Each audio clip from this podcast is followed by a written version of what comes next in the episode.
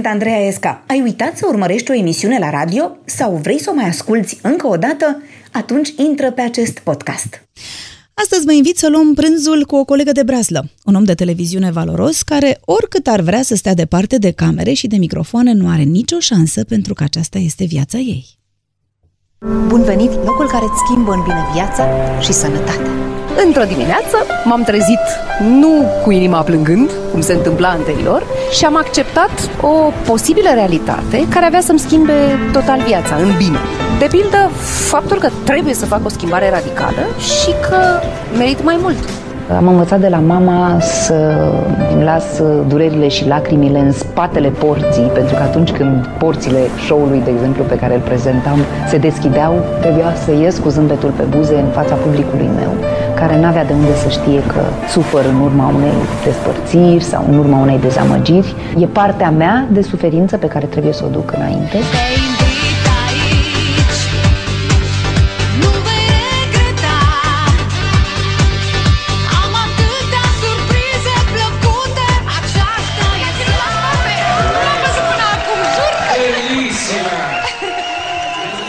Așadar, invitata mea de astăzi este Andreea Marin.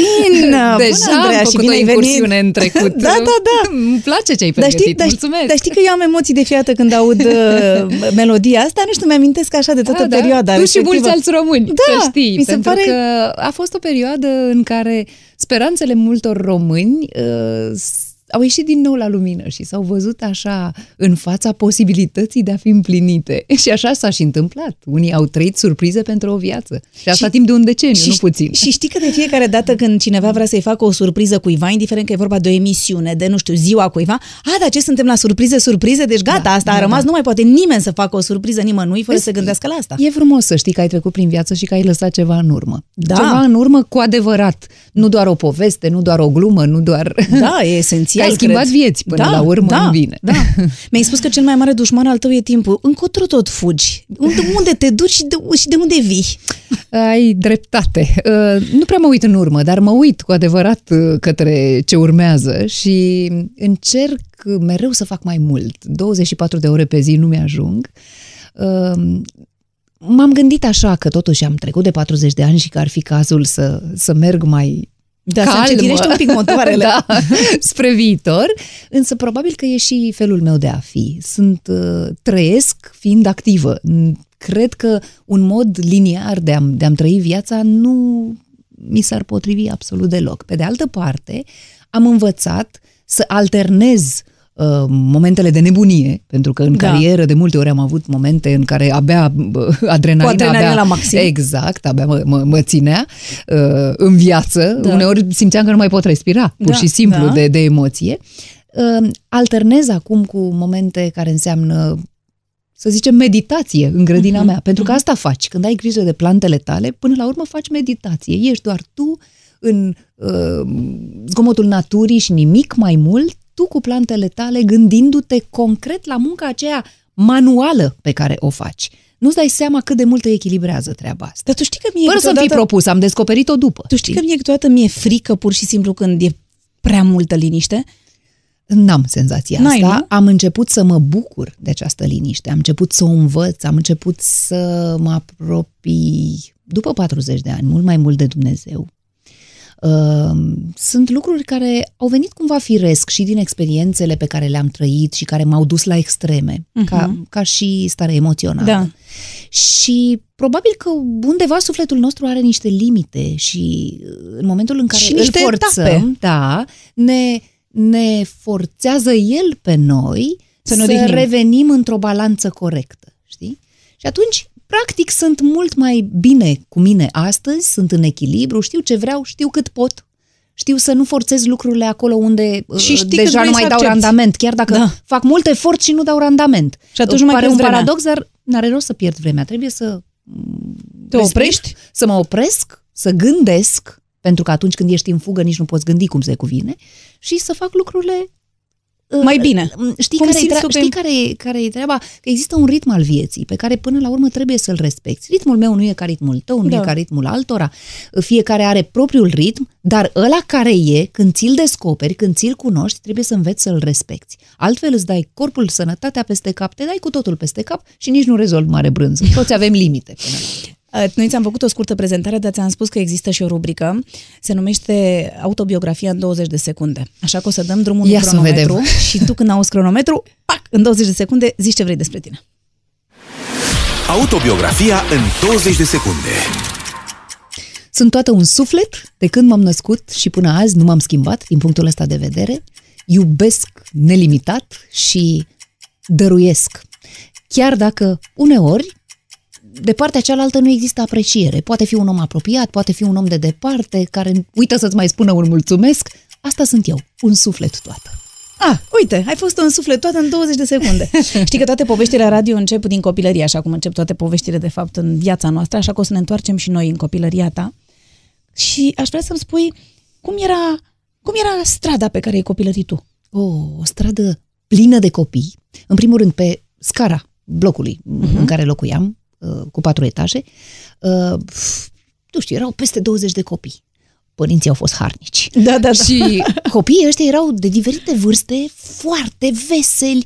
Aveam jocurile copilăriei de altă dată, ce în ziua de azi nu prea mai sunt de găsit. Pentru că în ziua de azi copiii stau cu capul în calculator, copiii stau cu capul în, în telefoane. Și voi ce vă jucați? Asta și pentru că părinții îi lasă Da, să facă da. asta. E un efort să, să fii creativ ca părinte în ziua de astăzi, când și tu ești obosit Și cu să ai toate alea pe timp, umeri. da, da și- și... și exact, dar e doar o scuză. Până la urmă trebuie să-ți găsești timp dacă vrei să ai un alt fel de copil decât cel captiv în aceste device-uri. Da. Eu una fac efortul ăsta și Mhm. copilul meu are acces minimal la, la aceste device-uri, cât o mai putea să o țin așa, că are deja 9 ani, deja are lecții pe calculator și atunci n-am ce face, în momentul acela trebuie să o las, dar am considerat că um, Atât cât o poți? să o țin atât cât pot, aproape de natură, de aerul proaspăt, de uh, plante, să, să cunoască ritmul naturii, să învețe ceva de la ea.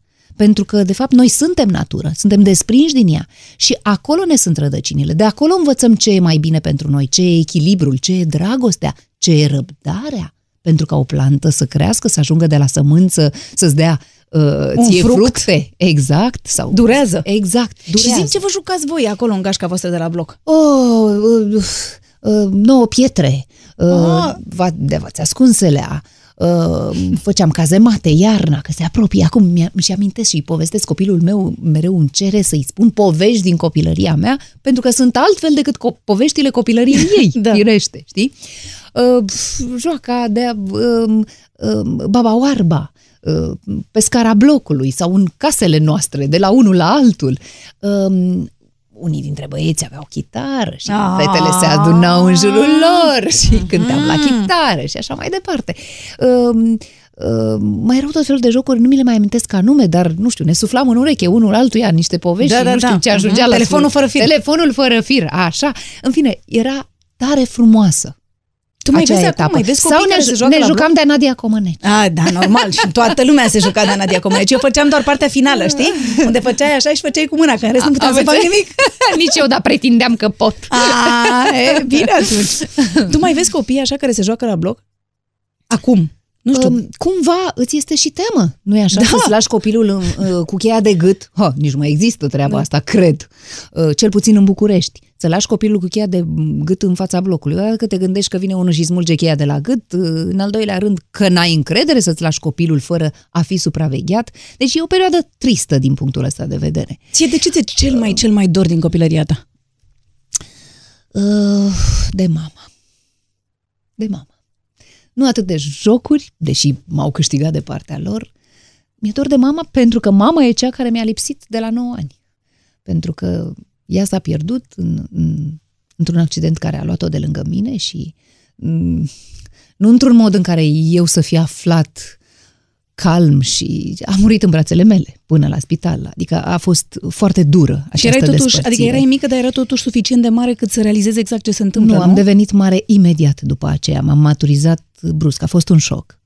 uh, și am devenit așa responsabilă pentru toți cei dragi din jurul meu, pentru că mm, tata a fost la pământ, cum e și firesc, să-ți închipui că, că s-a întâmplat. El avea 38 de ani și mama Un doar om- 36 oameni atunci când, când s-a foarte pierdut. tineri. Iar eu aveam 9, sora mea 4 ani. A fost o tragedie. Um, am simțit așa că trebuie să iau eu pe umerii mei, nu știu de ce am simțit asta, tristețea tuturor celor din jurul meu care nu se puteau ridica. Și din tu nou erai pe mai picioare. puternică decât ei, chiar dacă erai așa mică? Cumva Dumnezeu m-a ales pe mine și am fost. Dar vezi, există o decontare a lucrurilor ăstora. În sensul că m-am ținut tare cât am putut de mult, apoi am intrat în uh, Poate ca să uiți într-un fel, nu? Sau ca să... Nu mi-am, eu nu m-am gândit la asta atunci. Da. Da. Țineam cum ar fi pe umeri niște greutăți uh, Mai mari, mai decât, mari decât ar putea duce un copil. Exact, dar eu, eu credeam că pot. Și am și putut. Însă undeva, la maturitate, lucrurile astea au cunoscut o decontare. În ce sens? În sensul că nu mi-am trăit copilăria așa cum se cuvine. După acel moment. Am devenit brusc un om matur. Și dacă nu trăiești ce se cuvine la momentul potrivit, Simți nevoia să le trăiești mai undeva târziu? mai târziu, nici nu pot să spun, am uitat să le trăiesc. A. Dar mi-a lipsit enorm, mi-au lipsit niște sentimente, ele au lipsit din acest puzzle al vieții mele. Pur și simplu. Și undeva a rămas un gol uriaș. Și asta explică cumva poveștile mele de dragoste de la maturitate. Crezi? Da. Pentru că întotdeauna am căutat dragostea aceea pură. uh, Necondiționată. Necondiționată. Ai Uh, crezut că în oamenii dar aceștia eu, se poate găsi dragostea unei mame? Nu. Nu. Nu. nu. Ar fi prea mult să spun asta. Am crezut că se poate găsi dragostea. Punct. Aceea pură pe care eu am pierdut-o. Tata mi-a dat enorm. Să nu înțelegem greșit. Tata a încercat să Dar e fie un și, tată și nu e o și tată mamă și până mamă. la urmă. Dar adică nu se poate. Pur și simplu asta nu se poate. Și atunci, uh, um, cumva am căutat ceva ce nu există. Toată viața mea, ca femeie. Pentru că fiind și fată, am un alt gen de sensibilitate. Și lucrul ăsta nu l-am putut găsi într-un bărbat. Și de E fiecare... imposibil, Am de înțeles, fapt. Da, și dacă ți-ai, adică ți-ai dat seama a, mai târziu de toată asta, după mai multe povești, că mă gândesc că la un moment dat dacă realizezi... Asta poate nu că... înseamnă că sufletului tău îi, po- îi, spo- Nu, îi poți spune asta e, nu îi rațional, poți spune, asta e. pentru că el tânjește În după continuare. ceva. Tânjește după Și ceva. chiar dacă înveți, nu știu cum spui tu, da, ai tânjit după ceva, ți-ai dat seama că nu se poate să găsești dragostea respectivă, ai mai putut să tânjești odată. Și încă o dată. Pentru că sunt un om romantic, pentru că nu pot trăi fără să iubesc, fără să dăruiesc și pentru că așa sunt croită, în fond. Eu sunt făcută din sentimente, pur și simplu. Nu sunt, chiar dacă sunt și un om rațional. Am construit mult și cu puterea minții, dar um, realmente, Fundamental? fundamental sunt un suflet și cam atât. Și atunci ești îngrozitor de dezamăgită când nu se întâmplă lucrurile. Nu aș oare? putea să spun asta. Nu. Sunt um, o combinație interesantă. Sunt foarte puternică în aceeași măsură. Da, dar asta nu În înseamnă că momentul- nu suferi. Ba da, sufăr, dar numai până îmi dau seama că nu mai am pentru ce lupta. Până acolo sufăr. În momentul în care, cumva, în mintea mea toate lucrurile se așează, stau, observ, de multe ori nici nu spun ce mă doare. Aștept, cumva, uh, să se întâmple ceva și de partea cealaltă. Când eu am tras o linie, cumva sufletul meu o știe, nu e, nu e pur Da. da. rațională. Și eu am uf, concluzionat că n-are rost. Pentru că viitorul nu poate să-mi aducă ceva mai bun decât am trăit deja. În Mergi mai momentul departe. în care am hotărât să merg mai departe, de una singură, în momentul acela nu mai există suferință pentru mine. De aici mirarea oamenilor care mereu mă întreabă, dar cum de ești bine? Păi sunt bine. N-am fost bine până acum. Dar în momentul în care am tras o linie și am luat o hotărâre, știu bine ce fac. Din momentul acela sunt rațională. Din momentul acela înțeleg că lucrurile și le accept că sunt într-un anume fel. Că există o limită Care până nu la are urmă, niciun fel care- de explicație până la urmă. Ex- Din... ex- Explicația e că fiecare om are Da, limita lui. Limita lui, nu? Sau- Și trebuie să o accepti și pe aceluilalt atât a putut el. Punct. Da? Așa cum și eu am o limită a mea. Și eu am putut doar atât. Și dacă eu am luat o hotărâre, păi aceea este. Nu mă mai întorc înapoi, chiar dacă nu e ușor. Să nu ne mințim și să spunem că e ușor. Dar n-am să stau să plâng pe Dar umărul crezi că e mai nimănui. greu dacă rămâi? Da, decât Cu dacă faci siguranță. pasul către Pentru altceva. că eu nu sunt făcută pentru compromis. Nu sunt croită să trăiesc compromisul. Eu trăiesc totul sau nimic. Accept o perioadă să trăiesc Încerci să repari sau să pentru încerci că- să vezi pentru dacă a mai încerca să funcționează. repar. Exact, pentru că Adică aceasta nu e datoria. abandonezi din prima? Nu, A- e datoria noastră să dăm șanse, să ni se dea șanse, să uh, încercăm să ne forțăm limitele, să, să cunoaștem poate sentimente pe care nu le-am cunoscut înainte. Uh, știu eu, o limită a toleranței pe care poate n-am avut-o înainte. Îți spun cu sinceritate, în ultima perioadă din viața mea, bă, limita toleranței mele s-a ridicat atât de departe Da. de nici n-aș fi crezut. Și a mea, cred că e de la vârsta asta. să știi, da, eu, e de la înțelepciune. Nu, dar așa e, la 20 de ani nu accepti niște lucruri pe care le poți accepta la 40. Exact, exact. Dar și la 40 Nu sunt accepti alte unele lucruri pe pe care, care- nu le accepti, da, deloc, Exact, și le pentru că acceptai le-ai la trăit 20. deja Și și știi unde o pentru să că ducă. n-ai, știi unde o să ducă și nu să mai stai acum, să mai trăiești, să mai faci aceeași greșeală de o mie de ori. exact. Hai să ne întoarcem un pic. Consider că această libertate a noastră de a lua decizii Da. da. pentru noi și de a uh, ști, domnule, ce vrem de la viață și de a ști asta pot, asta nu pot, asta vreau, asta nu, Da. nu vreau, e minunată până la urmă. Această libertate e minunată, chiar dacă ea vine și cu valuri, și cu greu, și cu ușor, dar eu mă bucur de această libertate a mea și de faptul că mâinile, în mâinile mele stă viața mea. în fine. Hai să ne întoarcem un pic în copilărie. Uh, mi-ai spus că a fost acest moment și sunt convinsă că a fost un moment extrem de greu, momentul în care ai pierdut-o pe mama ta. Până atunci, ea era cea care, uh, nu știu, se ocupa cel mai mult de voi, de copii, cu lecțiile, cu... Nu, era pur și uh, simplu mama. Eu, Mhm. er, eu aveam 9 ani. Deci nu eram într-un, uh, într-o etapă a vieții mele de școlar, să zic așa, Mhm. în care să fi făcut istorie în urmă. Deci m, nu mi-amintesc lucrurile astea. Eu mi-amintesc mâna caldă a mamei pe fruntea mea. Îmi amintesc uh, romantismul ei. Deci de cu ea- aici. cu ea semene de așa, aici, da, de aici și pătimașă. al meu, cu siguranță. Patima ei, într-adevăr. Uh, sensibilitatea și talentul mm, pe partea asta, cumva, artistică, deși Da? ea era inginer. Da? Dar Păi bine, și tu scria era, poezie. era să fii Și eu informatician. Era, și eu era să fiu informatician, da. Și scria Uh, poezii? Scria poezie foarte frumos, foarte frumos, foarte sensibil, foarte profund și dureros uneori. Deci era plecată spre, spre această parte dureroasă, să zic așa, a vieții. Eu sunt mai optimistă. Eu uh, mă ridic mai repede și zâmbesc chiar și când uh, mi-e greu. Pentru că zâmbetul e un exercițiu. Pentru că eu așa îl văd. Eu nu văd zâmbetul ca pe o posibilitate de a juca teatru acoperindu-ți tristețile. Nu. Exersez azi ca mâine să-mi fie mai bine. Ca mâine zâmbetul de azi, care e un exercițiu, Da, să, devină realitate, natural. să vină da, natural. Să vină așa. A- Dacă tot stau și plâng, Da. o să plâng și De mâine. adevăratele. Cu bunicii, cum erai? Ce bunici aveai? Oh, am avut bunicii ăia din povești. Da? Da, bunicii aceia cu, cu poveștile la ei mereu, cu... Stăteau și ei în roman sau unde erau? Stăteau în roman, Da. da.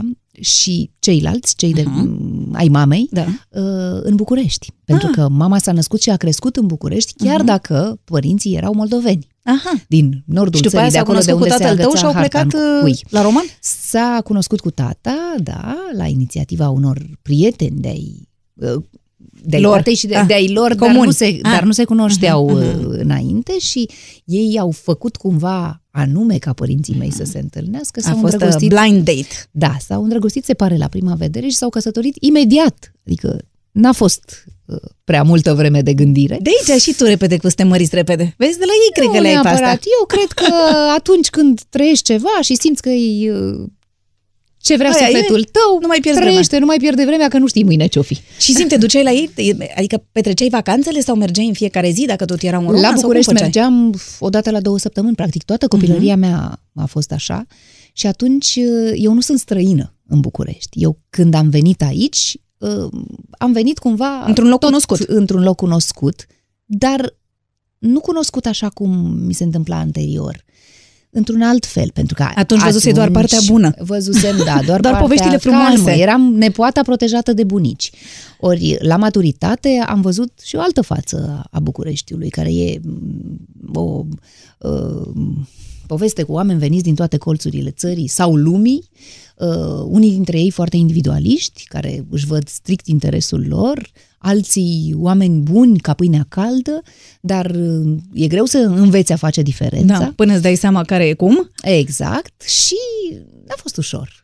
Și îmi amintesc, de exemplu, că am venit uh, de la Iași, de unde făcusem facultatea și lucrasem la TVR Iași înainte, cu o mașină care n-avea marșarier. Deci eu nu puteam să dau cu spatele când plecam Știi aia mașina. în București de acasă. Eu trebuia să mă gândesc clar unde ajung, cum parchez, că nu puteam parca decât cu fața, dar pe lateral și tot așa să pot să și ies Eu după cred, aceea. eu cred că tu stricasei special să meargă numai Doamne, înainte. Câte Știai mi-am tu? auzit eu cu număr de Moldova la mașină, nu vrei să Femeie, știi. Femeie cu număr de Moldova, și care nu- nu are marșarier. Și care nu poate să parcheze. Nu, Îți nu, poți chiar, închipui. chiar nu vreau să știu. Auzi, dar știi ce mi-aduc aminte de un interviu pe care l-am citit dat de tatăl tău în care mi explica că erai cam fugar, așa toată ziua fugeai de acasă și făceai prostii. Încă de când eram pitică, da, îmi luam păpușa și plecam, hai hui pe drumuri. Nu știu ce era cu mine. Am avut Ți-a plăcut acest cu dor duca? de, dor de ducă așa de mică, eram foarte curioasă. De fapt, era o curiozitate de a ști și ce pe strada elaltă și mai departe pe următoarea și uite așa, într-o zi, plecată cu păpușa de, de la casa bunicilor, ăia disperați, Da. uh, am ajuns la o groapă uriașă, groapă uh, care Șantier. se sapă, san, șantier, atunci când se construiește un bloc. Da. Tata era jos, în groapă. Întâmplător lucra la șantierul respectiv. Nu, era singurul șantier din marele oraș roman Da. și iar el era directorul șantierului, ca să zic așa, da? Și deodată cineva îi spune, ia uitați-vă sus acolo pe marginea craterului. Cred că e fiica dumneavoastră. Nu cumva e copilul dumneavoastră. Și nu te-ai învățat N-a minte, fost nu că prea ai mai plăcut. fugit și E, după aia. Am avut ședință de familie. Așa, ce ai să încasat-o. spun. Am cam încasat-o, da. Altă dată eram pe la Mitropolie, îmi, fă- îmi făceam așa stagiul de credincios. Doamne. Și cu sora ta cum te împăcai? Ea Ea era mai mică, mult mai mică decât Ziua tine, ne totuși. trăgeam de păr și ne, ne supăram una pe alta, seara și tatăl meu mereu spunea, lasă-le să se bată, lasă-le să se bată, că seara vor fi una în brațele celelalte și ne pupam și ne iubeam și ne ceream iertare una alteia. De- de la- Iar, uh, nu știu, de la Vă luați de la orice. prostioare, nici nu mi-amintesc de la ce, de la jocuri, de la, în fine. Însă, însă, Astăzi suntem tare unite și ne avem una pe alta și suntem amândouă aici. Ne-am tras una pe alta la București. Uh, Ea are doi copii, eu am unul. Copiii noștri sunt verișori buni cu adevărat. Uh, Ne petrecem sărbătorile împreună. Deci uh, e mare lucru să ai un frate, o soră pe care să te bazezi. Bine, păi hai atunci să ascult să vezi ce ne-a zis Cristina despre tine, cum erai și Aoleu. ce-i făceai. Ah, mi-e frică. Andreea ne-a învățat tot felul de prostioare, ea fiind mai mare. De exemplu, în fața blocului nostru era o casă părăsită.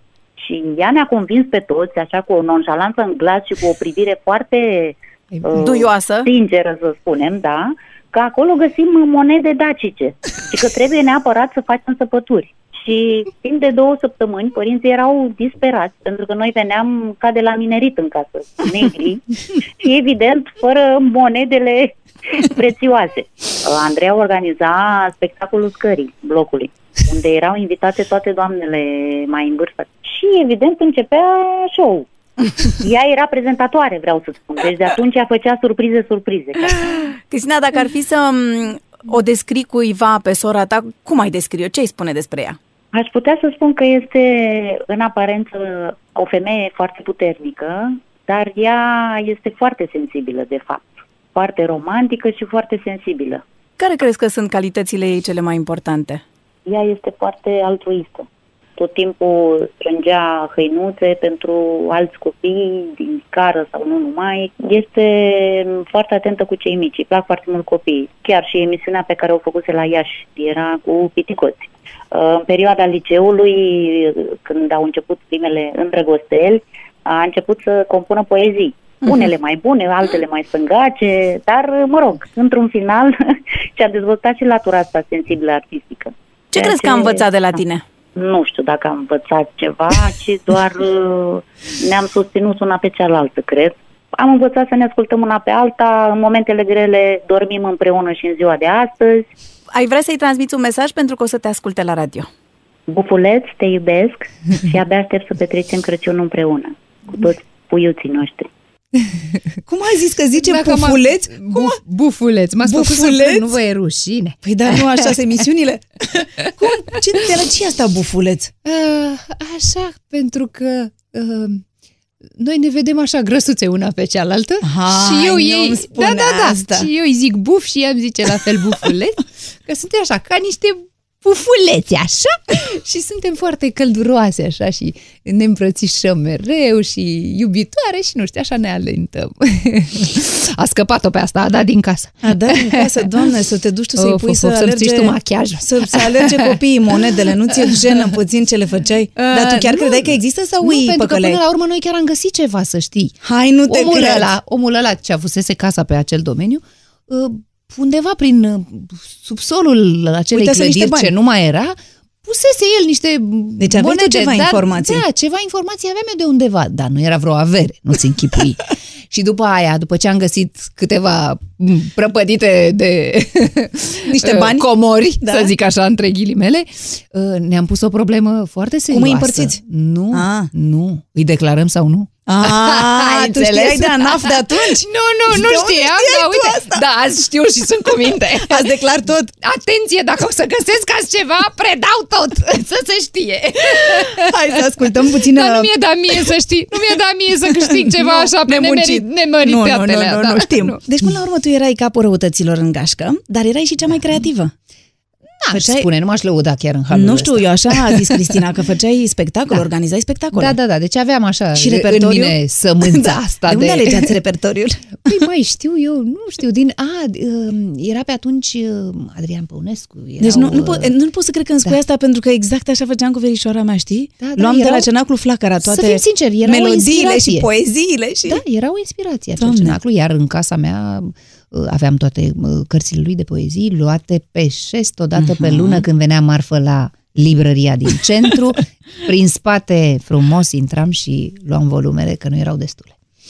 Și fiecare, tu ce ziceai, erai mai mult, mai mult cântai sau mai mult spuneai Nu poezii? știu, și cu dans, Cu și tot. cu cântat, și cu prezentat. N-ai auzit că eram prezentatoarea? Păi normal că erai și prezentatoare, bineînțeles, erai într-unul singur. eu prezentam, Tu prezentai, eu, tu recitai. Așa, așa, și eu aplaudam, știi cum? Da, exact.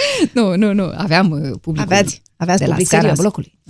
Sport? Făceai și sport. Da, am făcut sport. Handbal am făcut chiar și performanță, ar putea să spun. Era Daciada pe atunci. Aha, dacă ți da, da, amintești.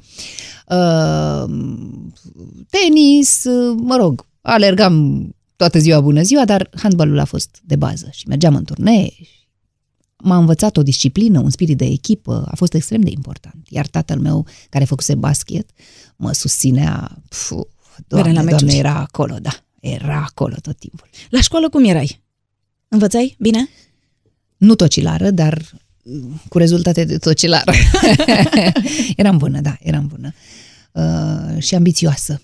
Pentru că am înțeles, m, mai cu seamă după ce mama n-a mai fost și a fost o perioadă foarte grea din toate punctele de vedere pentru noi, eu am înțeles că școala e șansa mea.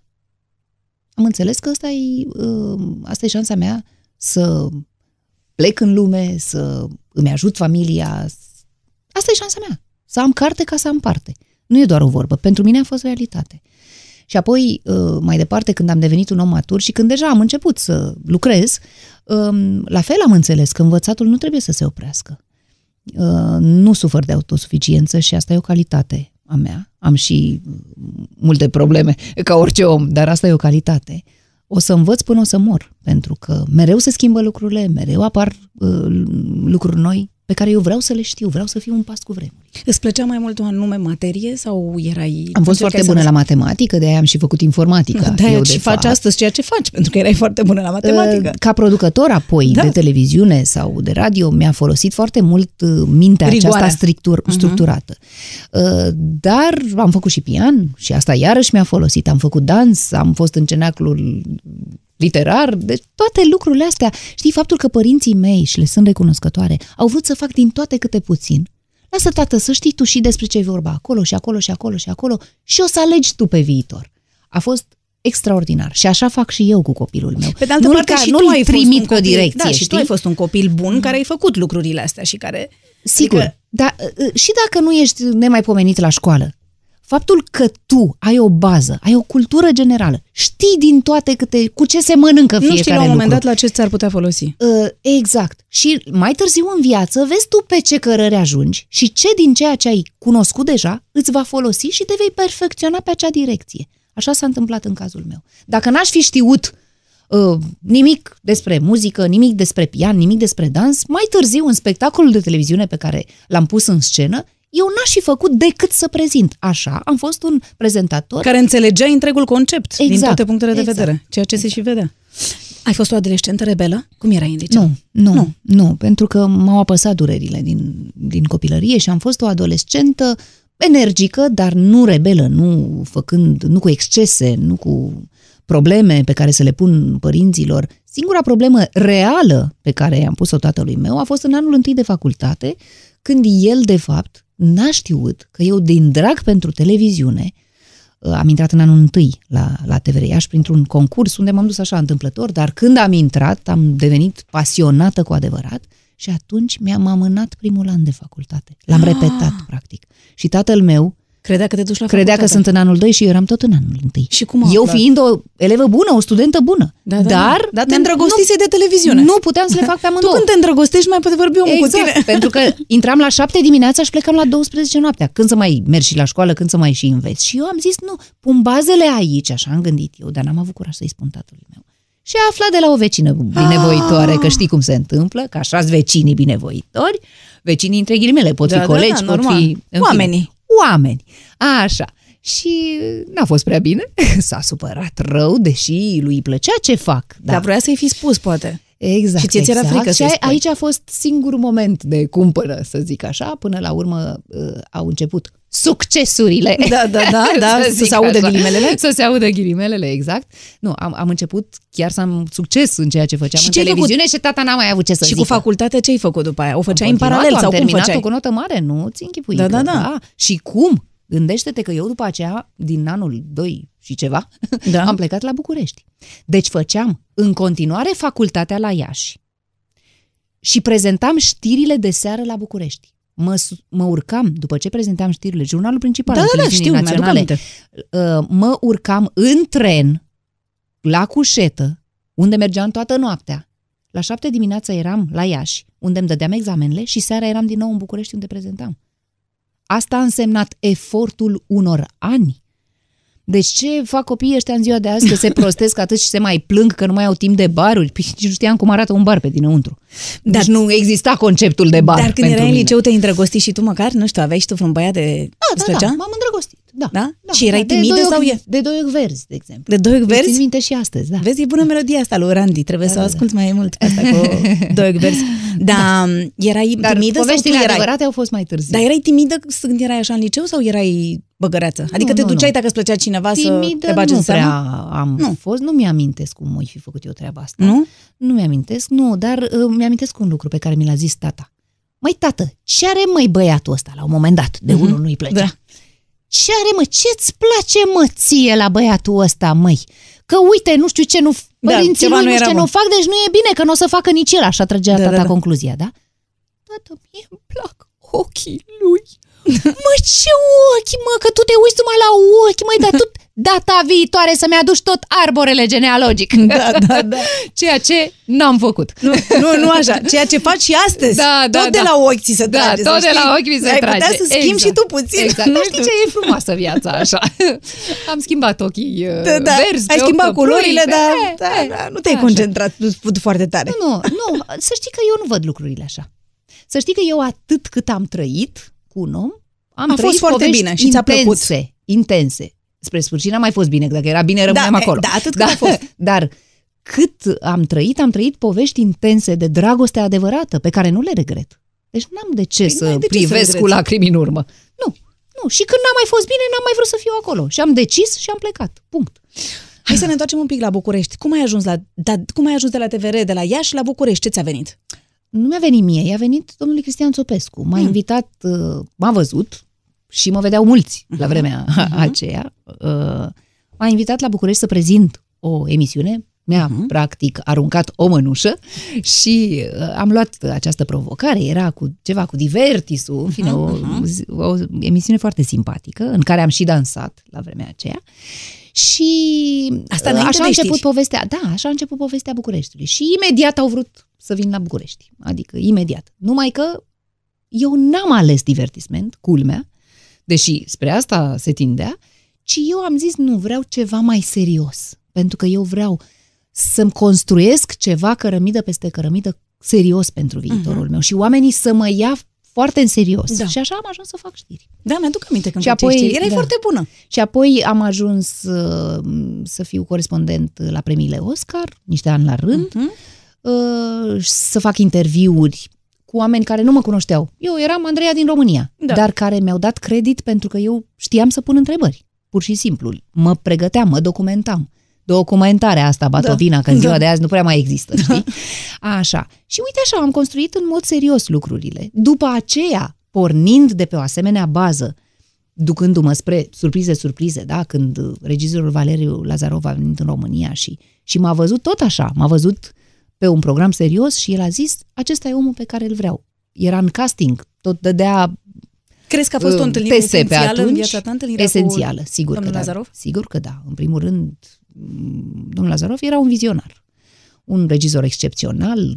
Mi-am duc aminte că prima dată când am fost în Spania, invitată de el acolo Mhm. să cunosc lucrurile la fața locului, uh, de la aeroport am urcat într-un taxi. Un taximetrist, oarecare, spaniol, nu român, uh, mă întreabă unde merg. Și eu îi spun, blocul nu, cu tare. Era un, o clădire uh-huh. etalon, Da. uh, adică toată lumea o știe în, în Madrid. Și când i-am zis că, dar la cine mergeți? Păi zic la etajul nu știu care este biroul șefului meu. uh, La care, n-am apucat să pronunț numele, la care spaniolul, taximetristul, deci nu vreun om de meserie, zice, cum? Regele Valeriu Lazarov?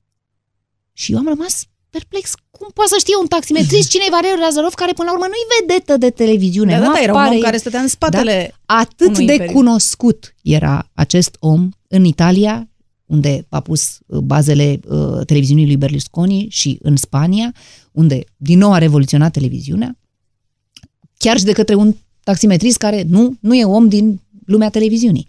Deci asta înseamnă ceva. Și, mă rog, rezultatele după aceea au confirmat și în România s-a văzut ce a fost în stare să facă. Tu cum ai descrie perioada aia surprize, surprize? uh, o deschidere extraordinară a mea către lume.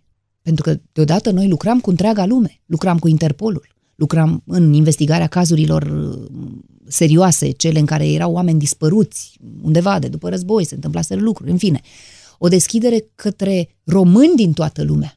Și am aflat și am cunoscut povești extraordinare, oameni de toate felurile, de la cei cu care aveau acea înțelepciune a pământului, aveau poate nici patru clase, până la cei erudiți, cu adevărat. Am învățat să vorbesc cu oameni de toate tipurile, să nu mai am inhibiții. Am călătorit mult în lumea largă, am învățat să vorbesc și într-o limbă și în alta, Da. da. să mă descurc și cu limbajul mâinilor și așa mai departe. Ce- Să găsesc soluții pentru situații uneori imposibile. Păreau Asta, imposibile. asta mă gândeam. Ce, ce ți se părea cel mai greu? Ce era cel mai dificil în toată munca asta ta? um, să convingi. Pentru că de cele mai multe ori noi trebuia să convingem oameni de la capătul celălalt al pământului, Să care vină. nu ne cunoșteau. Nu, Și să participe. Nu, nu pe aceea era mai greu să-i convingi, ci pe cei care ne erau complici. Iar noi făceam surprize adevărate, nu Da, da, da. păcălelele din ziua de astăzi. Da, da. Adică telea. Oamenii aia trebuiau să știe că se destăinuie nouă, unor Da. necunoscuți, despre alți oameni, că le spuneau lucruri uh, profunde din viața acestor oameni, uneori secrete, da? Și că uh, să aibă încredere în noi că noi vom duce până la capăt ceea ce promitem. Și asta se putea întâmpla peste luni de zile, nu mâine. Adică era o chestie foarte grea și trebuia să-i convingem și să țină secretul. Ca surpriza să fie adevărată. Pentru că atunci când noi aveam pârghiile noastre, descopeream că nu se păstrează secretul, noi Nu mai chiar făceai dacă emisiunea. investisem, nu mai făceam pur și simplu surpriza respectivă. Adică foarte dificilă, o muncă foarte dificilă de investigație, de fapt. Să știi că eu n-am investigat foarte mult, dar um, vreau să-ți fac o surpriză, că trebuie să-ți fac și o surpriză, că de e, e, emisiunea cu surprize trebuie să fie cu surpriză. Așa că, uite, ne intră și noi aici o surpriză pe ușă care să ne povestească ce și cum. Andreea, dumneavoastră aici ce surpriză, chiar nu mă așteptam să vă văd. Păi nu se poate numai invers, numai invers. Rămână doamna Marina, chiar Doamna dumneavoastră. Marina! Dar trebuie să-i Vă rog, povestim- vă rog să-i luați, povestim luați puțin Andrei. căștile. Așa, așa, Trebuie să-i așa. povestim Să rămână Andreea bine Andrei, te-am de găsit. unde până unde trebuie asta cu domnul Cobre? Cu nu domnul Cove, Cobre, cu domnul doamna Cobre. Marina? Da, Zi tu. De unde? Asta cu... Zile, în, în emisiune, pentru că veneau uh, oameni din toate colțurile țării, oameni Mhm. uh, uh, care efectiv, în momentul când o vedeau pe Andreea, deși stăteau, nu știu, stăteau pe scaunul lor acolo și urmăreau emisiunea de la început, chiar dacă Andreea, nu știu, se apropia de ei spre sfârșitul erau așa emisiunii... de emoționați că erau nu mai de- știau nici cum îi și cheamă pe ei. Efectiv erau emisiunea, doamna Andreea, dumneavoastră aici rămâneau fără, fără Știi, dar eu cuvinte, eram pur și acolo de simplu. trei O oră, ore. da. Da, da, da. Și uh, mai de știu la, ce doamna, să de la doamna Andreea mie îmi plăcea că îi se spunea uh, Marina. Doamna, Ma- de la Andreea Marin era un fel de Marina, știi? Doamna Marina, dumneavoastră. Da, da, da. El pleca și pe teren, avea tot felul de lucruri pe Da. care le făcea filmate pe bea pe teren. negru. Da, așa. Și um, în uh, contactele lui directe cu poporul, Îi transmiteau salutări doamnei Marina. doamnei Marina. Exact. Doamnei Marina, da. Exact. Pentru Și tu doamna cum Marina. erai? Și tu erai cobre? Cobre, da. Eu, Nu înțelegeau ei ce nume este Cove. Cove. cu nu Cove, știu da. Ce. El era Coveșanu, de fapt. Da, da. Păi asta, eu toată copilăria mea, chemându-mă Coveșanu, la școală, ăștia mi-au gre- mi-au greșit numele tot timpul. Zicea, ba Coveșteanu, ba Coșoveanu, ba tot, tot timpul. și când am rămas eu la formula asta scurtă Cove, m-am zis, bă, n-are cum să o greșească cineva. E, cum? Mă întreba, o să mai că cum îi ce ție Cobe? Nu cu B, cu V, mama e... De, Și atunci a cobre, fost și domnul cu G Cobre. Și cu R și cu de toate. Pentru toată Deci, lumea. domnul Cobre, spuneți-mi și mie, vă rog, cum este să lucrezi cu Andreea Marin? Nasol, Ex- domnule, nasol. nasol. Tu, tu E, taci acum, deci, da? nu, tu deci taci ce acum, să că vă acum zic, vorbesc ce cu ne- domnul Cobre. Bine. Ce face, ce să vă zic, este nenorocire ce se întâmplă.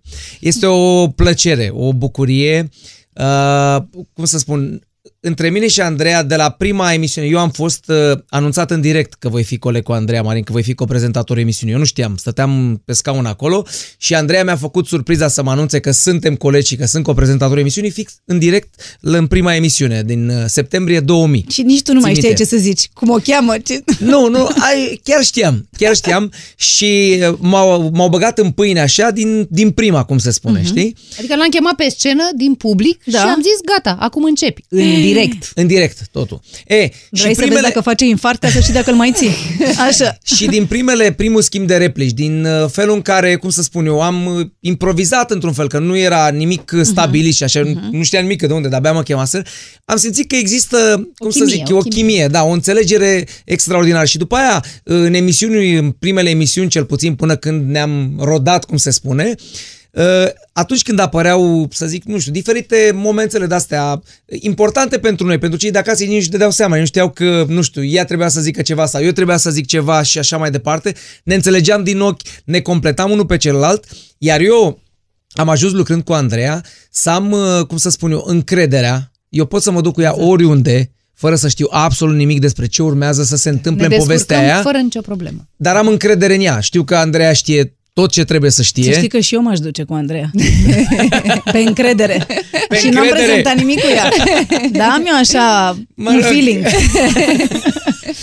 Ce ai admirat mereu la Andreea? Uh, Prevăd că Pe după lâ- asta urmează și aia cu ce n-ai admirat. sunt multe lucruri de, de admirat la ea.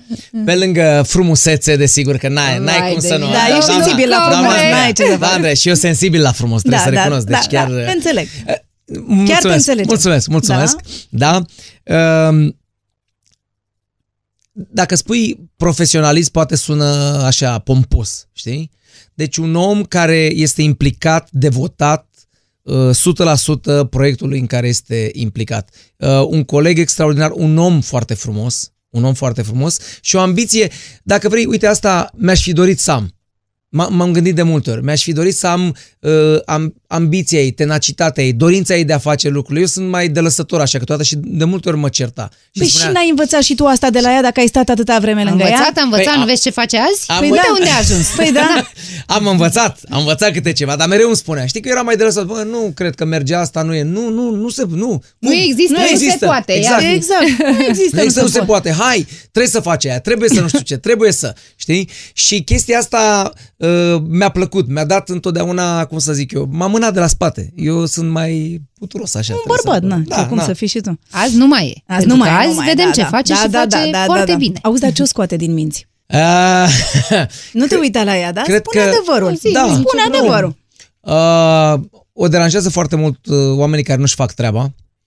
Uh, o deranjează foarte mult și mi se pare normal. Atunci când vrei ca totul să iasă bine, când pui tot sufletul, când îți dorești ca lucrurile să funcționeze perfect. Și mai există colegi, mai există oameni, mai există care se află și pe acolo. Hai, domne, lasă Merge și Merge și așa. Merge și așa, Ah, știi? Urăsc vorba asta. Da, da, asta nu. Asta nu. asta cu merge și așa, pe care uneori o mai avea și eu, a, că mă descurc și nu știu ce. Merge, dar nu cu mine. Nu, nu, fii atent că trebuie, trebuie. Și îmi aduc aminte că noi d- după emisiune, da, emisiunea era sâmbătă seara, poate chiar în seara aia după emisiune sau a doua zi cel mai târziu, stăteam și vorbeam la, la Debriefing. telefon. Exact, exact. Ce s-a întâmplat, cum a fost acolo, cum a fost momentul ăla, cum trebuia și așa mai departe. Deci tot timpul uh, erau, cum să spun, uh, lucruri uh, pe care Andreea, că ei le ieșeau senzațional și zicea, nu, dar vreau să fie să Mai facem bine. acolo mai bine, să fie și mai bine, să fie și mai Auzi și când se enervează, cum face? Acum depinde că uneori începe să vorbească pe graiul ei. Pe moldoveniești, sună Așa? mai bine Așa îi partea certai? asta nervoasă. Așa îi certai? Da, da, da. Nu, uh, nu, nu pot spune că, a avut, că certa sau că, cum să zic, că avea un ton anume sau că era o orice om, chestie, ca domnule. orice om. Dar Mai când se zi, uita omul odată se la mai tine, enervează, e. înghețai. Da, da, spune, bă, stai puțin, trebuia să faci asta, de ce n-ai făcut-o? Nu e normal așa, adică nu e o chestie, domne, vai ce, că a, a tot uh, fabulat, uh, mă rog, presa și nu știu, cum Andreea era, ea rea, cum nu știu ce făcea. Știi cum e dacă vrei să iasă lucrurile perfect, imediat ești rău. Dar ce, Păi domnule, da, trebuie să o ai- lași acum așa. am timp să stau să-l perii pe fiecare. Nu, b- b- cel mai rău lucru e că le arătam ușa. Aia e ușa, nu ești parte din echipa asta. Nu pui umărul la fel de mult ca noi, nu ești parte din echipa Da. asta. Drum bun și Plus La că revedere, tu drumul. uh, gândește că era o echipă de 100 n-aveam timp și să ceva de stăm oameni. să periem pe toți. Asta e. Erau foarte mulți oameni, 100 și ceva de oameni, înțelegi? Deci care nu aveam timp să... Dacă fiecare făcea câte o greșeală, păi asta s-ar fi văzut dezastros pe ecran, nu-ți dai seama. Păi, Normal. Da. Da, Eu mai auzi? greșeam că mai băgam oi și măgari în platou și ăștia nu vreau să intre. Astea să-i sunt cele împing mai, pe la soare. astea sunt cele mai amuzante chestii pe care ți le amintești sau e ceva așa care a fost ceva... Uh, sunt multe chestii am- amuzante care s-au întâmplat. Astea, într-adevăr, cu animalele erau destul de dificile pentru Că, că... nu puteai să le Nu te mâni cum înțelegi vrei cu tu. animalele, Da. nu știu. Păi, stăteau, stăteam Nici cu... pe, nici pe moldovinești nu nici intrau pe alea. moldovenești, nici pe nic. Stăteam în spatele porții surprizelor, da, cu acolo, nu știu ce, îi dădeam omului cadou acolo, nu știu, uh, Oi, Da. 10 oi, 10 10 oi, oi, de exemplu. 10 oi sau ceva. E, cum să, în momentul când se deschideau porțile, Oile se speriau oile de se lumină. speriau de lumină, de aplauze, că lumea aplauda și cum împinge tu oile acum, trage de ele, vină încoace, sau vreo capră sau ceva, ferească Dumnezeu, de ce ea nu mai pleacă din Am loc? avut și porc. Deci am avut și porc, Deci... deci Și vacă, și cal. și- am fost specialist. Da. Tu ești, de fapt, fermier. Acum Fermier, am, am da, da, înțeles. da, Da, Dar cea da. mai tare fază asta, trebuie să ți-o spun, asta este senzațională, fii atentă. Era o secvență în care eu am făcut și travestiuri, adică m-am tot uh, schimbat în personaje feminine. Și l-am dat, uh, aveam o surpriză pentru un tânăr, nu mai știu, sirian, libian, nu știu ce era, care avea o fermă undeva în, la noi în România, undeva la țară. Și eu m-am îmbrăcat într-o țărâncuță, așa era Milana cu Și cosițe el a crezut blonde că așa. ești capră. Nu, nu, nu, nu, nu, stai puțin, stai puțin să vezi. Mar. Ai urât, ai Și zis, da, a urât. fost, uh, uh, doamna Andreea, nu mă așteptam Nu la mă așteptam de la Ce se dumneavoastră. întâmplă? Mi-ai și scuzați-mă. Părea serios? Scuzați-mă.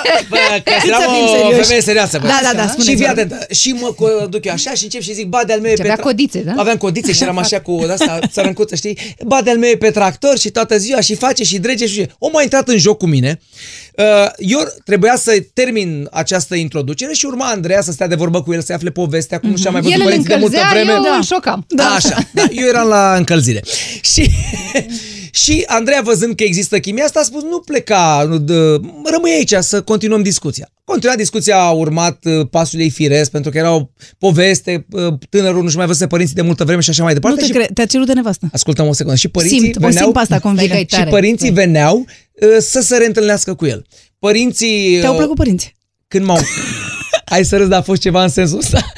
Momentul reîntâlnirii, când el s-a dus și și-a luat părinții în brațe și așa, m-am dus și eu, că na, eram uh, iubita Erai lui, drăguță. În, uh, drăguț așa. Și maică sa, uh, mă rog, o femeie îmbrăcată și cu voalul acela islamic uh-huh, și așa mai departe, s-a uitat la mine așa un pic cam dubios și n-a știut, ce, m-a luat în brațe și ca pe Nora. Ca pe Nora, da. exact, Exact. exact. N-a înțeles că ea nu știa nici românește, a urmărit emisiunea, m-a văzut acolo lângă fiți, Era mă, cât asta pe ce e... să fie măritat. Doamne, erai bine Da, a fost- măritat și tu acum. A, acolo a fost o chestie senzațională, că a fost un mix de emoție, de lacrimi, de emoție, de regăsire și așa De- mai și departe de și, râs la lacrimi de final, râs știi? la această situație. Da. Doamne. Are vreo un tic, vreo superstiție, vreo ceva când intră în emisie? Nu cred. Face ceva nu, anume? nu mi-aduc aminte, nu, nu, nu, nu, nu. nu. Doar că uh, a, a, asta pot să spun despre ea. Ia. Și are foarte mari emoții. N-ai Da? crede. N-ai, că- deci este... Serios? Mai da. ai? Adică aveai emoții? Când nu mai ai emoții, nu o să mai faci nimic bun. Eu așa am zis Doamne. mereu. Nu, Dar aveai niște emoțiile emoții direct- așa, constructive, nu direct îți pro- venea să le știi. constructive, Nu? Clar, constructive, clar dar asta. direct proporționale cu ce făceam, Da. cu uh, Dar eu, greutatea muncii făcute. Eu preferam dacă trebuia să intrăm amândoi, mm-hmm. să nu stau uh, lângă ea foarte Înainte mult timp să înainte. intrăm, da. Pentru că avea niște emoții de puternice Le dădeam așa. și știi? transmitea și Mi le ție. transmitea și mie și eu mai uh, nătăfleț așa, începea de la, să încurcau. Păi da, că ea are emoții și după aia vorbește perfect. Știi? A, aia e, vezi? Le și iei atunci și eu nu stă- mai știi ce zici. Atunci eu stăteam, stăteam cu ale mele, zic, lasă, tu țineți-le pe ale tale, lasă-mi-le pe ale mele, că mă descurc eu cu ele. Corect, Măi, Coveda, când e îndrăgostită, era... Cum era la serviciu? Se vedea că e îndrăgostită sau... E, se Nu te vedea, uite da. mă la ea. acum. Dar nu te uita la ea, uite-te Da, la de- mine când mă răspunzi. uit, gata, da, Te lasă dați-mă. șefa, îți spune după aia dacă ai zis bine. Nu, ai liber să zici. Ai liber. Deci eu vreau să știu când era îndrăgostită ea, când se îndrăgostiți Da, în timpul da. surprize, surprize, știm noi. Da, Și cum era? ca o femeie îndrăgostită. Adică cum? Așa cum, știi Mai cum mult e, cum așa. mai așa, mai cu una, cu gândul în altă parte, mai cu una, cum se întâmplă, cum să fie. Na. Dar nu greșeam, să știi. Dar nu greșeați. A, știu nu, că n-avea, greșeați. nu, stai puțin, n-avea legătură una cu alta. Să nu... Munca e Nu, muncă. Nu, muncă e muncă. Treaba era treabă, așa că într-o pauză... Mai putea dădea să- un telefon, mai asta, hai. Aia e altceva, e de înțeles. Da, da, da, da. Măi, Cove, îți mulțumesc frumos. O să te întreb și pe tine dacă ai învățat ceva de la Cove, că el a învățat multe de la tine. da tu ce să, ai învățat iau, de la el? să iau viața așa, mai cu umor. Să o privesc uh, în anumite momente cu mai puțină seriozitate. Nu că seriozitatea n-ar fi utilă, dar uneori un pic de relaxare în felul în care privești lucrurile nu strică. Și am mai învățat că există printre bărbați, pentru noi femeile, prieteni adevărați. Cove pentru mine e prieten pe viață și nu există. Și dacă nu ne vedem 3 luni, 5 luni, 6 luni, Exact. când ne revedem, e ca și cum nu ne-am văzut de ieri. Iar dacă am o nevoie, un- nevoie de ajutor din partea lui sau invers, el din partea mea, sau de un sfat, de multe ori ne-am reîntâlnit să ne sfătuim ce e de făcut într-o situație de viață, nu există. Și despre orice, și despre lucruri intime, și despre lucruri care țin de profesie, e omul pe care mă bazez. Când erai la surprize, surprize, te-ai îndrăgostit și de Ștefan.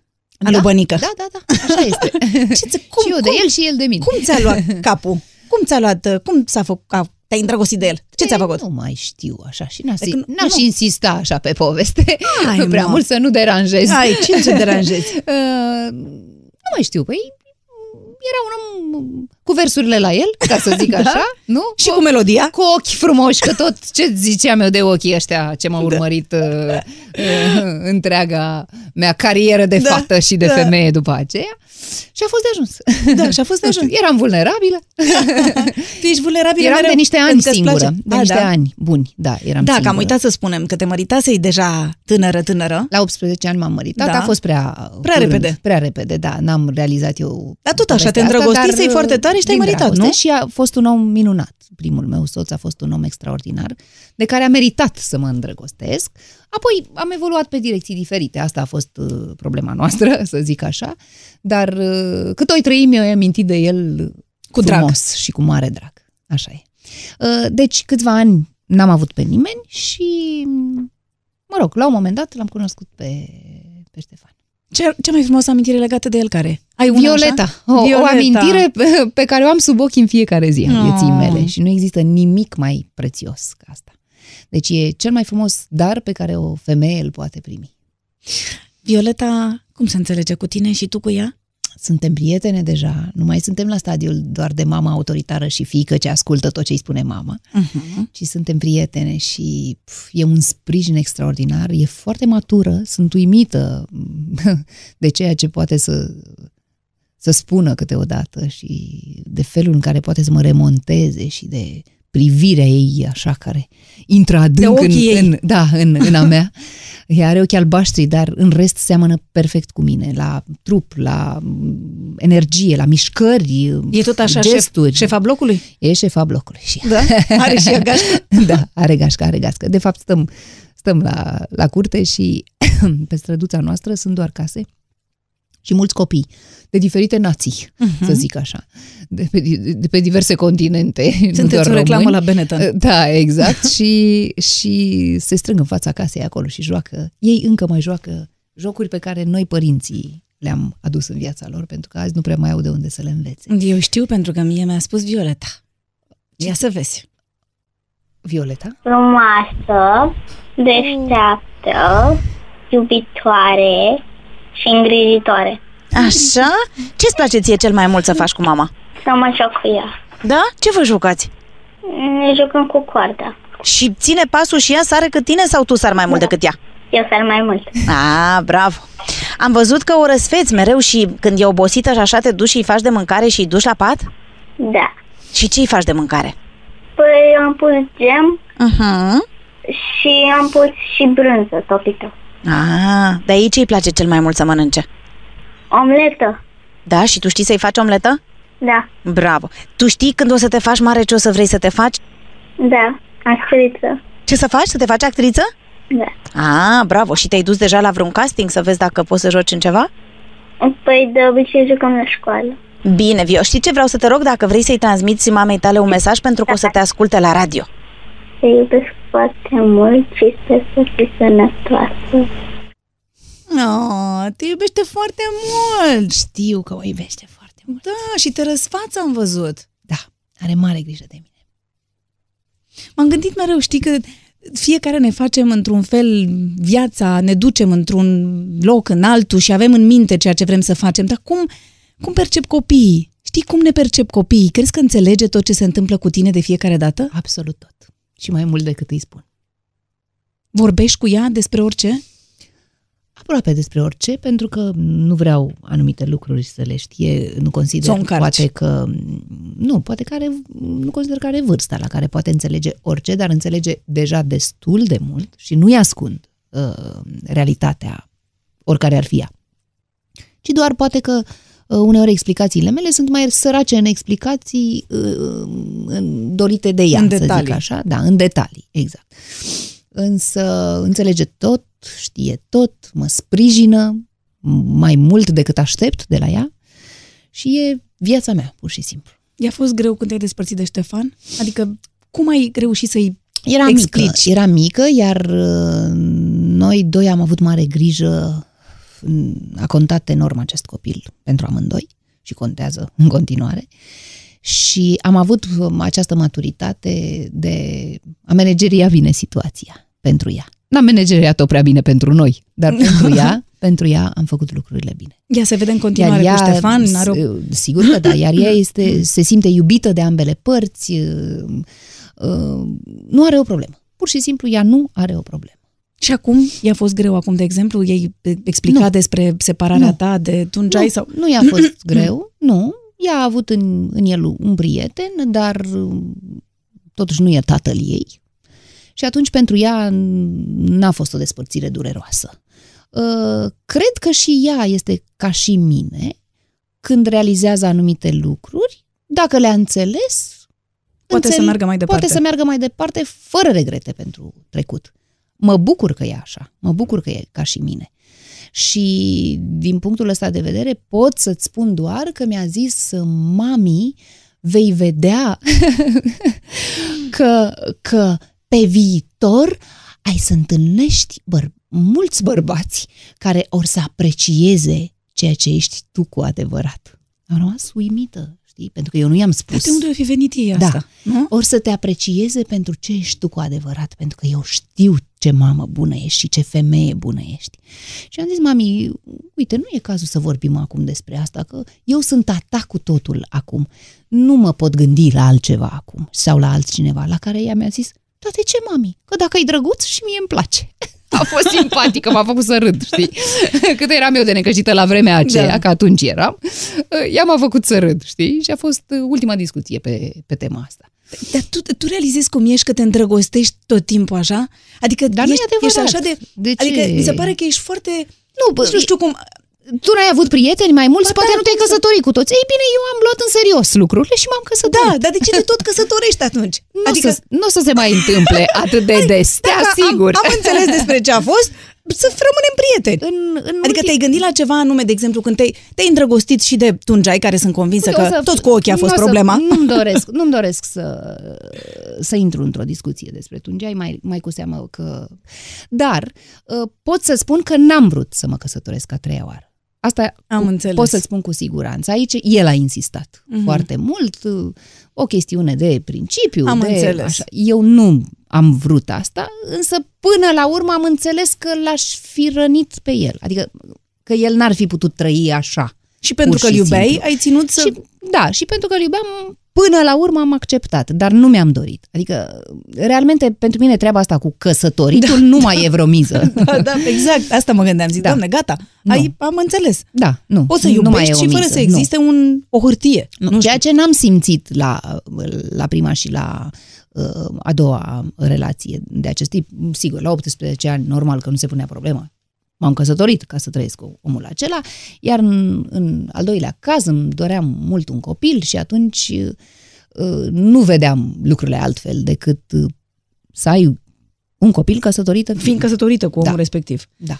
Um, indiferent de ce se întâmplă în viața ta personală, viața ta profesională este tot timpul din ce în, În ce priză, mai da. da, din ce în ce mai interesantă. Ce faci acum? Explicăm în, ce, în câte proiecte ești Uf, în acest moment. Mm, Sincer, nici nu le știu numărul. Ăsta e adevărul. Dar asta e bine. Da. Pentru că, nu știu, cumva Dumnezeu are grijă ca, ca lucrurile să fie mereu într-o balanță corectă Mhm. uh-huh. în viața mea. Să n-am timp să stau și să uh, Da. uh, respir, cumva. să respir așa, sacadat tot timpul, dintr-un motiv sau altul. Um, în Păi știi, că primul eu, rând, știi că eu m-am gândit acum te întrerup, știi că eu m-am Da. gândit de multe ori că poate și vezi felul ăsta al tău de a fi, faptul că ești tot timpul în priză, că ești tot timpul atât de faci atât de multe lucruri, e greu ca un bărbat să țină pasul cu tine. Nu, nu, nu, să nu mai Crezi? căutăm motive de genul ăsta, Nu că crezi? nu e adevărat. Nu. Mai cu seamă că eu în ultima bă, relație m-am schimbat enorm spre ceea ce sora mea numește casnică. Adică E, ai să râzi, dar să știi, părinții mei și sora mea n-au plăcut noua mea tu ipostază. să știi că eu m-am Știi? gândit la asta nu acum, eu m-am gândit când te-ai retras atunci din televiziune, când erai măritată cu Ștefan. Mhm. Eu atunci m-am gândit că tu ai făcut asta pentru el, pentru că el, e- eu așa-l vedeam, acum știi cum e ceva din afara. Sigur. Și mi se părea că Dar el nu e e așa. tipul de om care își dorea să fie uh, vioara întâi, știi? Și am zis, uite, Andreea Asta e iubește- adevărat. Dar, dar asta e adevărat. Andreea îl dar eu iubește n-am atât de făcut tare asta pentru Ștefan, încât ci vrea pentru să fie- Violeta. Ah, ok. Nu. Copilul ăsta l-am așteptat atât de mult Și l-ai avut l-am greu? avut greu, încât în moment, eu eram bă, clar nu mai aveam ce să demonstrez profesional la vremea Bine, aceea. Eram în, anul, bineînțeles, în ultimul bineînțeles. an de surprize, eu am ales să fie ultimul pentru că am aflat că sunt însărcinată și pentru că mi-am dorit atât de mult să nu fiu o mamă care nu dă pe acasă având un copil abia născut. Pentru că eu eram și director la surprize surprize, nu eram doar Prezentator. prezentator care se, pre- se prezenta la program doar Da. în ziua emisiunii și uh, lucram de luni până duminică, pur și simplu. Deci asta nu era posibil. Nu puteam să-mi cresc copilul așa. Deci a fost o Și decizie atunci care nu avea am nicio legătură decis cu clar jobul lui Ștefan, să zic. nu, Sau nicio cum? legătură. Dar Ștefan, și am apreciat sinceritatea lui, mi-a spus după câteva luni, zice, eu n-aș fi putut să fac. Te apreciez pentru că eu n-aș fi putut Să fac acest să fac sacrificiu. acest lucru. Da. Și eu i-am zis că pentru mine n-a fost un sacrificiu, ci Așa ai o simțit. dorință. Era momentul meu din viață în care eu îmi doream să fiu Te dedici? Altundeva. Da. Știi? Bine, la două luni după nașterea copilului meu, eu am început ușor, ușor să muncesc din nou, dar făcând alte lucruri care să mă țină mai aproape de casă. Să ai un mai program aproape de care ea. să-ți Mi-am făcut permită să biroul fii- la ultimul etaj al clădirii în care locuiam. Adică mi-am reconstruit viața punând-o pe ea pe primul plan și încă e așa. Și acum zici că ai renunțat la lucruri În perioada asta, în ultima ta perioadă în care spui că nu erau de acord sora ta și așa mai departe, crezi că acum n-ai mai Da. renunțat pentru că îți doreai tu neapărat? Mm, um, Am renunțat și pentru că um, îndreptându-mă spre maturitate, nu mai eram, da, o puștoaică, Da. da. da, sau o femeie așa, între două vârste, mă îndreptam spre maturitate și am descoperit niște lucruri pe care nu le știam înainte. De exemplu, am descoperit că îmi place să gătesc, că îmi place grădinăritul, că îmi place să călătoresc, uh, că îmi plac niște lucruri pentru care eu nu-mi dădeam timp. Eu înainte n-aveam timp. Mi-am reorganizat viața în așa fel încât să am timp și pentru aceste lucruri ce nu încăpeau în viața mea înainte. Dar am păstrat în egală măsură, uh, de exemplu, ipostaza mea de producător de spectacole mari. Eu în continuare fac lucrurile astea, fac concepte pentru companii, pentru corporații, evenimente de life coaching, um, Te-am văzut tot prezentări, timpul, ești o mie într-un de aeroport. lucruri. Da, Ești în toată lumea. Așa, călătoresc în lume pentru că am parteneri din afara țării cu care lucrez, dar niciodată plecările mele nu sunt lungi. Pentru că acum totul se învârte în jurul ideii că nu trebuie să lipsesc mult de lângă copilul meu. Deci plec azi, vin mâine. Deci Sau să nu- uneori Să mi-au nu mai copilul zic cu mine. atunci, Cristina, că ești casnică, că tu nu ești casnică. De fapt, ți-ai făcut un alt fel de program. Nu, nu, nu că ei nu i-ar plăcea treaba asta, că ea însă și este la fel.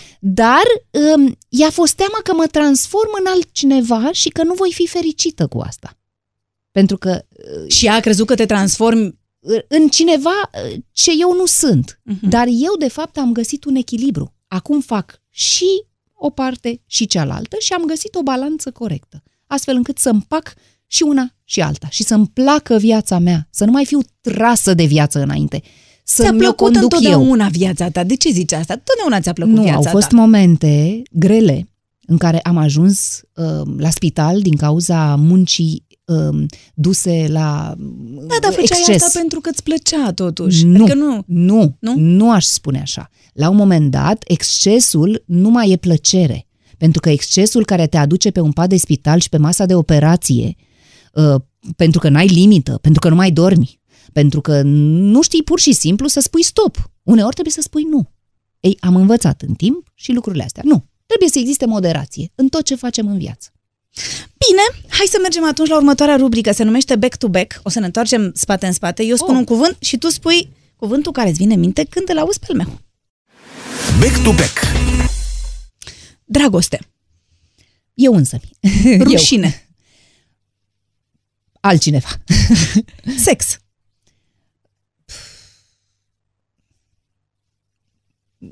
Nu mi se potrivește în, ni- în nicio... Bine, nu, nu, adică bine. Nu, nu, nu, că nu mi se potrivește mie, să ne înțelegem bine. Am un copil, am făcut niște sex, da?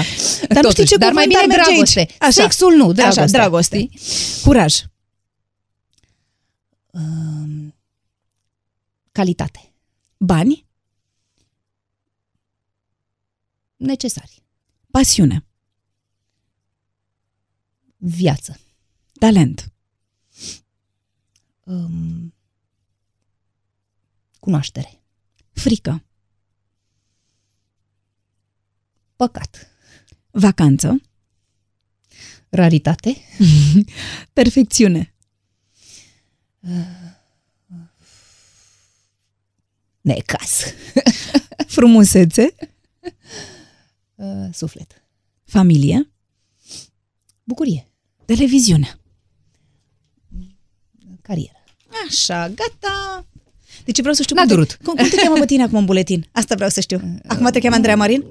Încă port num- numele soțului meu, dar mă voi întoarce la numele tatălui meu. Asta îmi doresc. La Da? Marin. Voi fi Andreea Marin și în buletin. Bine. Deși pentru, mă rog, pentru oamenii din jur am rămas Andreea Marin Da, tot pentru că tu, timpul. tu de ai fost da. Andreea Marin și mă gândeam Da, dacă le-a l-ai fost chiar, schimbat, le-a măcar... fost chiar greu să rețină numele, ultimul nume, da. Ești foarte prezentă și pe rețele de socializare. Crezi că sunt utile? Le simți Uh, utilitatea? știi cât de greu mi-am făcut eu un blog? Știi cât de greu mi-am făcut eu o pagină de Facebook, împinsă de la spate, deși, vorba aia, sunt informatician.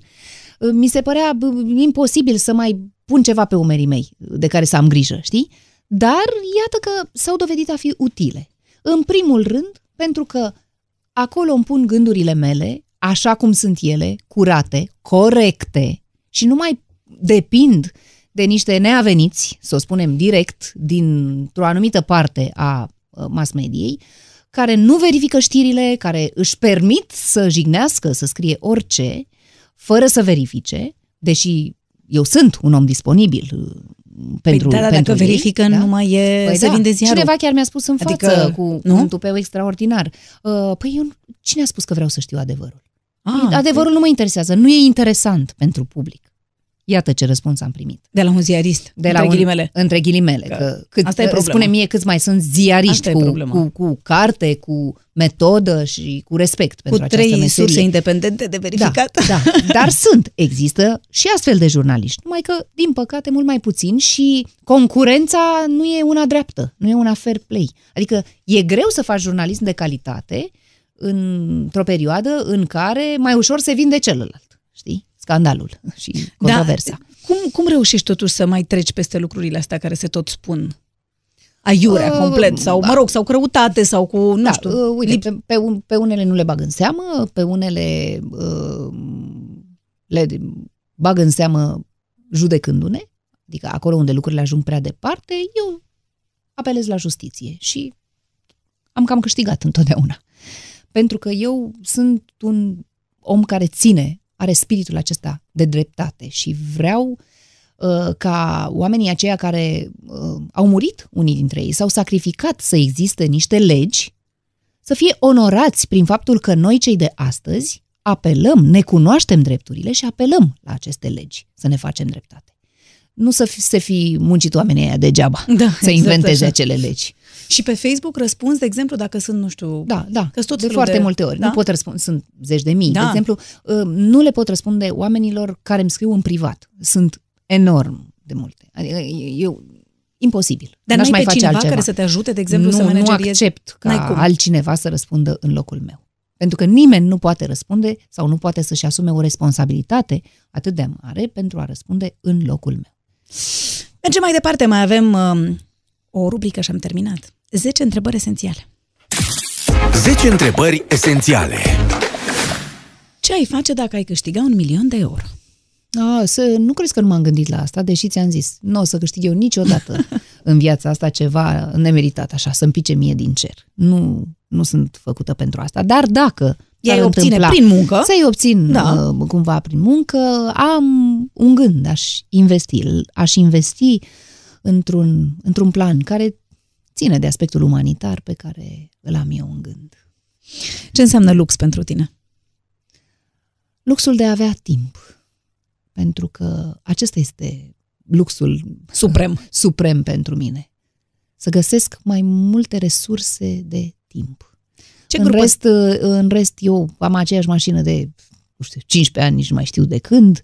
Uh, am o casă, că e normal să am o casă după o viață de muncă, nu? Da. Cred că măcar atât. Da. Uh, și uh, cam atât. Uh, foarte mult lucrez în domeniul acesta al publicității, deci sunt, sunt foarte multe lucruri pe care le obțin în regim de, de barter, deci nu, nu sunt o cheltuitoare în sensul ăsta, să dau mii de euro pe genți, pe Da, da, rochițe da, da. pe fustițe, pentru că pot să le obțin altfel. De ce să dau bani?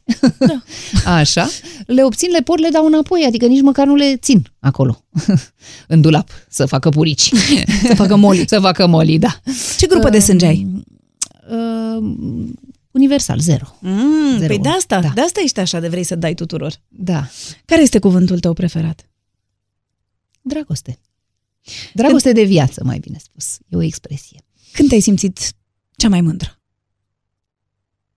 Când am ținut-o o răcăind în brațe pe fetița mea la prima îmbrățișare când s-a născut. I-am povestit și ei, zic, mami, avea o față creponată așa, de, ca de băbuță și o răcăiai ca o, de parcă erai o broscuță. Râde tot timpul când își amintește. Dacă ar trebui să păstrezi doar trei lucruri din tot ce ai, ce ai păstra? Lucruri. Lucruri, Da. nu? da? Mhm. Mm, um, cu siguranță fotografia mamei mele, uh, ceva de la fetița mea, evident, și um, nu știu, vezi, nu mă atașez așa de, de mult de lucruri, deci nu- nu-mi vine un al treilea în minte. Hai Nu să știu, iei telefonul ca să te aș lua, poți suna. Aș lua o haină pe mine. Sau să iei o haină pe tine. Deși nu știu ce să zic. Uite, mai ales că urmează asta. Sex dimineața sau seara? A, nu, nu, nu, nu, Vezi? Nu. Asta cu sexul nu mi se potrivește. Bine, Ți-am gata. zis, Dragoste, fac dimineața sau seara? atât? Dragoste dimineața sau seara faci? Ai face. Și una și alta, de ce nu? Nu se exclud. exact. Care este ultima fotografie făcută cu telefonul mobil? Oh, o fotografie pe care uh, mi-a făcut-o cu telefonul meu mobil. Ce înseamnă succes pentru tine? Echilibru. Cred că e din ce în ce mai greu să avem succes în a găsi echilibrul în viața noastră. În rest, da, succes în carieră, succes în nu știu ce aspect al vieții, dar să le împaci pe toate, acesta e adevăratul succes. Există un plan pe care l-ai de mult și încă nu ai reușit să-l pui în practică? Oh, și nu unul. Sigur că da. Atâta vreme cât mai am un vis, două, trei, înseamnă că trăiesc. Deci nu există să n-am planuri. Andreea, îți mulțumesc foarte mult pentru prezența în emisiune și îți doresc eu ție. succes, fericire și tot ce vrei tu să ți se întâmple, numai Echilibru lucruri vreau. bune. Da. Echilibru. Și-am încălecat pe oșa și v-am spus povestea așa. Ne reîntâlnim când vreți și când puteți pe andreaesca.com. Pe curând!